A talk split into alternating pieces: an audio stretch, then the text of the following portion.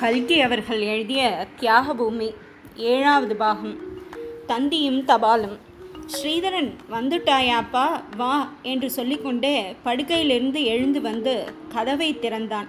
நானா உள்ளே நுழைந்தபோது ஓஹோ தூக்கம் போல இருக்கு தூங்குடா அப்படி தூங்கு.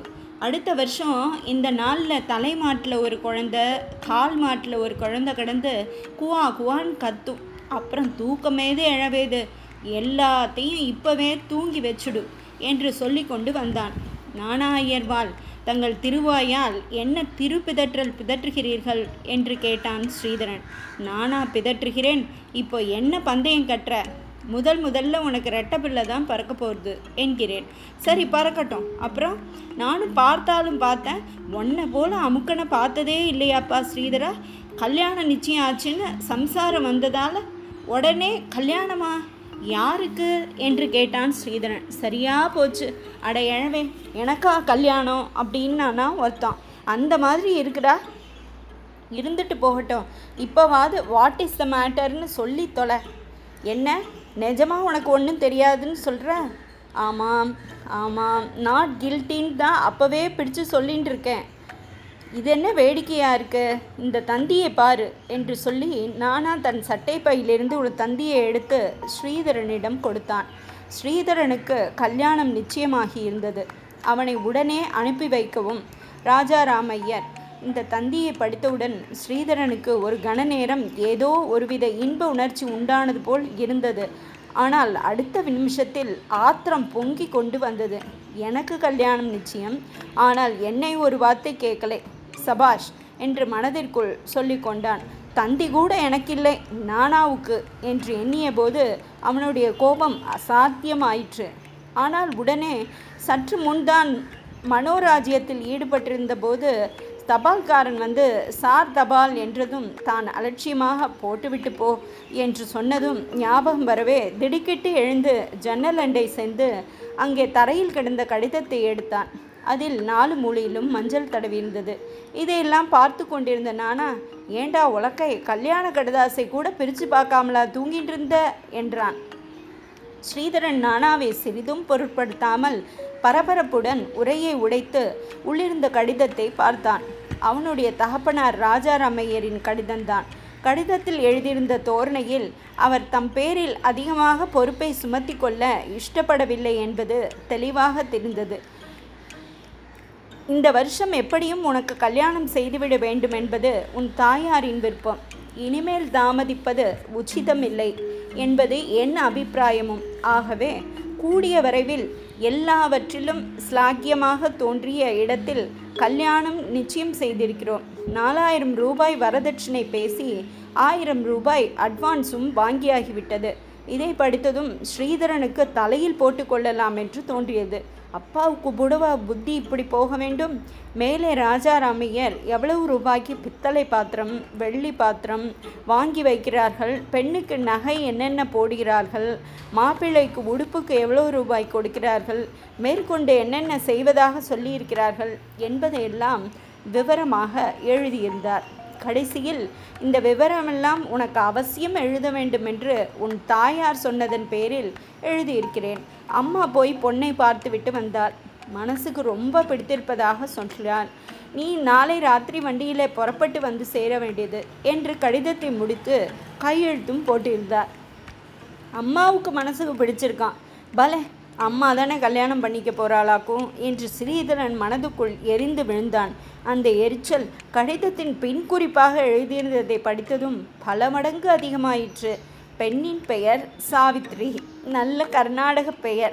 தன் பெயரும் சத்யவான் என்றிருந்தால் இரண்டு பேருமே நாடகம் ஆடிவிடலாம் என்று ஸ்ரீதரன் எண்ணினான். தகப்பனாரின் பெயர் சம்பு சாஸ்திரி.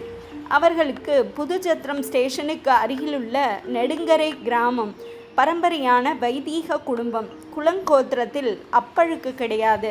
இதையும் உன் தாயார் எழுத சொன்னார். ஸ்ரீதரனுக்கு அழுகியே வந்துவிடும் போல இருந்தது.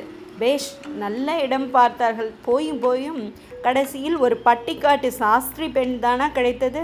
இந்த தடியன் நானாவுக்கு பிராமணார்த்த சாஸ்திரியின் பிள்ளைக்கு பெரிய வக்கீல் வீட்டில் கல்யாணம் தனக்கு பட்டிக்காட்டு சாஸ்திரி வீட்டில் கல்யாணம் பரம்பரை வைதீகமாக சிவ சிவா அப்பம் அடையில் முழுகியவர் போல இருக்கு. கடிதத்தை கோபமாக தரையில் விட்டெறிந்தான் ஸ்ரீதரன். அவன் அதை படித்து கொண்டிருந்த போது சார்லஸ் கார்வின் நாவலை புரட்டி கொண்டிருந்த நானா திடுக்கிட்டு என்னடா இது கோபம்? என்று கேட்டுவிட்டு அந்த கடிதத்தை எடுத்து படிக்கத் தொடங்கினான். நாலாயிரம் ரூபாய் வரதட்சணை என்ற விஷயத்தை படித்ததும் நானா பலே அடிச்சேடா பிரைஸ் நாலாயிரம் ரூபாய் என்று ஸ்ரீதரன் முதுகில் தட்டி கொடுத்தான். பாவம். நானாவின் கல்யாணத்தில் வரதட்சணை கிடையாது. லா காலேஜில் சேர்ந்து படிக்க வைப்பதாக அவனுடைய மாமனார் ஒப்புக்கொண்டு பணம் கொடுக்காமலேயே காரியத்தை முடித்து விட்டார் இப்போது அவன் மாமனார் வீட்டிலிருந்து தான் லா காலேஜ் படித்து கொண்டிருந்தான். ராம் சத்தத்துக்கு இரண்டனா வேணுமென்றாலும் மாமனாரை தான் அவன் கேட்க வேண்டியிருந்தது. ஆகவே நாலாயிரம் ரூபாய் வரதட்சணை என்றதும் அவனுக்கு ஸ்ரீதரன் மேல் பொறாமை உண்டாயிற்று. இந்த பொறாமை பின்னால் சம்பு சாஸ்திரியின் பெண் என்று படித்ததும் குதூகலமாக மாறியது. சபாஷ் நெடுங்கரை சம்பு சாஸ்திரி பெண்ணா? ஹஹஹா என்று நானா விழுந்து விழுந்து சிரிக்கத் தொடங்கினான். ஸ்ரீதரன் தன்னுடைய எரிச்சலை எல்லாம் அடக்கி கொண்டு ஏன்? அவளெல்லாம் உனக்கு தெரியுமா என்ன? என்று கேட்டான். பேஷாக தெரியும். நெடுங்கரை சம்பு சாஸ்திரின்னா தஞ்சாவூர் ஜில்லா பூரா தெரியுமே. நீ கல்கத்தாவில் இருந்தவன். உனக்கு தெரியாது. மடிசஞ்சின்னா ஒன்றா நம்பர் மடிசஞ்சி போராத்துக்கு பஜனை வேற. பாண்டுரங்க விட்டலே என்று நாமாவளி சொல்லிக்கொண்டே குதிக்க ஆரம்பித்தாரானால் ஊர் கிடுகிடுத்து போயிடும்.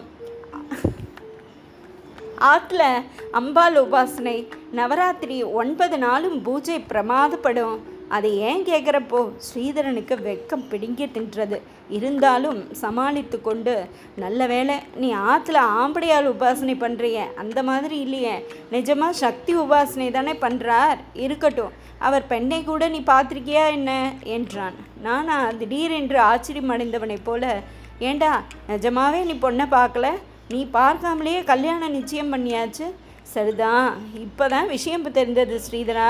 உன் அம்மாவும் அப்பாவுமா சேர்ந்து உன்னை நாலாயிரம் ரூபாய்க்கு வித்துட்டா அவ்வளோதான் என்றான். என்னை வித்துடுறது அவ்வளோ லேஸ் இல்லை அது இருக்கட்டும் நீ பொண்ணை பார்த்துருக்கியா சொல்லு. நன்னா பார்த்துருக்கேன். ஆனால் பார்த்து ரெண்டு வருஷம் ஆச்சு. நான் பார்த்தபோது ஒரு அழுக்கு பாவடையை கட்டிண்டு மூக்க சிந்திண்டு நின்னுது. ஆனால் நிஜத்தை சொல்லணும் மொழியோ அந்த பொன் கண் ஒரு மாதிரி ஒன்றரை கண்ணுன்னு யாராவது சொன்னால் நம்பாதே ஸ்ரீதரா. அப்படியெல்லாம் ஒன்றும் இல்லை. நானா சொன்னதையெல்லாம் ஸ்ரீதரனுக்கு வேம்பாய் இருந்தது. ஆனாலும் துணிந்து கடைசி கேள்வியை கேட்டுவிட்டான். அந்த ஊரில் பள்ளிக்கூடம் என்று நாமதேயம் கிடையாதே என்றான். ஏன் கிடையாது? பொண்ணு படித்து படித்த பொண்ணான்னு கேட்குற அதானே ரெண்டாம் கிளாஸ் வரையிலும் படிச்சிருக்கா. படம் படம் குடம் குடம் என்றெல்லாம் எழுத்து எழுத்து கூட்டி படிப்பார் ஆனால் ஸ்ரீதரா நான் சொல்கிறேன் கேளு படிப்பாது நாகரிகமாகுது. படிப்பையும் நாகரிகத்தையும் நான் கட்டிண்டு அவஸ்தைப்படுறது போரும். எங்கேயாவது ஐந்து நிமிஷம் வெளியில் போனால் வீட்டிலே உத்தரவு கேட்டுட்டு போக வேண்டியிருக்கு. இரண்டு நிமிஷம் தாமதமாக போனால் ஏன் லேட்? என்ற கேள்வி இந்த வம்பெல்லாம் உனக்கு வேண்டாம். பேசாமல் உன் அப்பா அம்மா தீர்மானிச்சிருக்க பொண்ணை பண்ணிக்கோ. சரி நான் வரட்டுமா? இன்றைக்கு சினிமாவுக்கு அழிச்சுட்டு போகிறதா சொல்லியிருக்கேன். உடனே போகாட்டா சுலோச்சனா என்னை உசுரோட வைக்க மாட்டா. நானா போகிற வழியில் தந்தி ஆஃபீஸில் ஸ்ரீதரன் செத்து போய்விட்டான். அவனுக்கு கல்யாணம் வேண்டாம் என்று எங்கள் அப்பாவுக்கு தந்தி கொடுத்துட்டு போய்விடு. சிச்சி ஏன்டா வளர்ற? சம்பு சாஸ்திரியை பற்றி நான் என்னமோ சொன்னேன்னு நினச்சிக்காத. அப்படி ஒன்றும் ரொம்ப மட்டமில்லை. நெடுங்கரையில் அவர் தான் பெரிய மிராஸ்தார். பொண்ணும் அப்படி அவலட்சணமாக இருக்க மாட்டா. ராத்திரியே ஊருக்கு கிளம்பிப்போ. வேணும்னா பொண்ணை நேரில் பார்த்துட்டு தான் கல்யாணம் பண்ணிப்பேன்னு சொல்லு. தெரிகிறதா? வேஷாய் தெரிகிறது. ஊருக்கு போனதும் கடிசாசி போடு. ஏண்டா கல்யாணத்துக்கு நான் வரணுமா வேண்டாமா? கல்யாணம் நடந்தால் கட்டாயமாக வரணும். பருப்பு இல்லாமல் கல்யாணமா? நடந்தால் என்ன? கட்டாயமாக நடக்க தான் போகிறது நானும் பார்க்க தான் போகிறேன் உன் அம்மா பேச்சை மீறி நீ ஒரு காரியம் செய்துட்டா நான் ஒத்த காலில் நிற்க மாட்டேனா? இப்படி சொல்லிக்கொண்டே நானா வெளியேறினான். அத்தனை நேரமும் அடக்கி வைத்திருந்த ஆத்திரம் கோபம் எல்லாம் ஸ்ரீதரனுக்கு அப்போது பொத்து கொண்டு வந்தது. காகிதமும் பேனாவும் எடுத்துக்கொண்டு அப்பாவுக்கு வெகுகாரமாக கடிதம் எழுத தொடங்கினான். தொடரும்.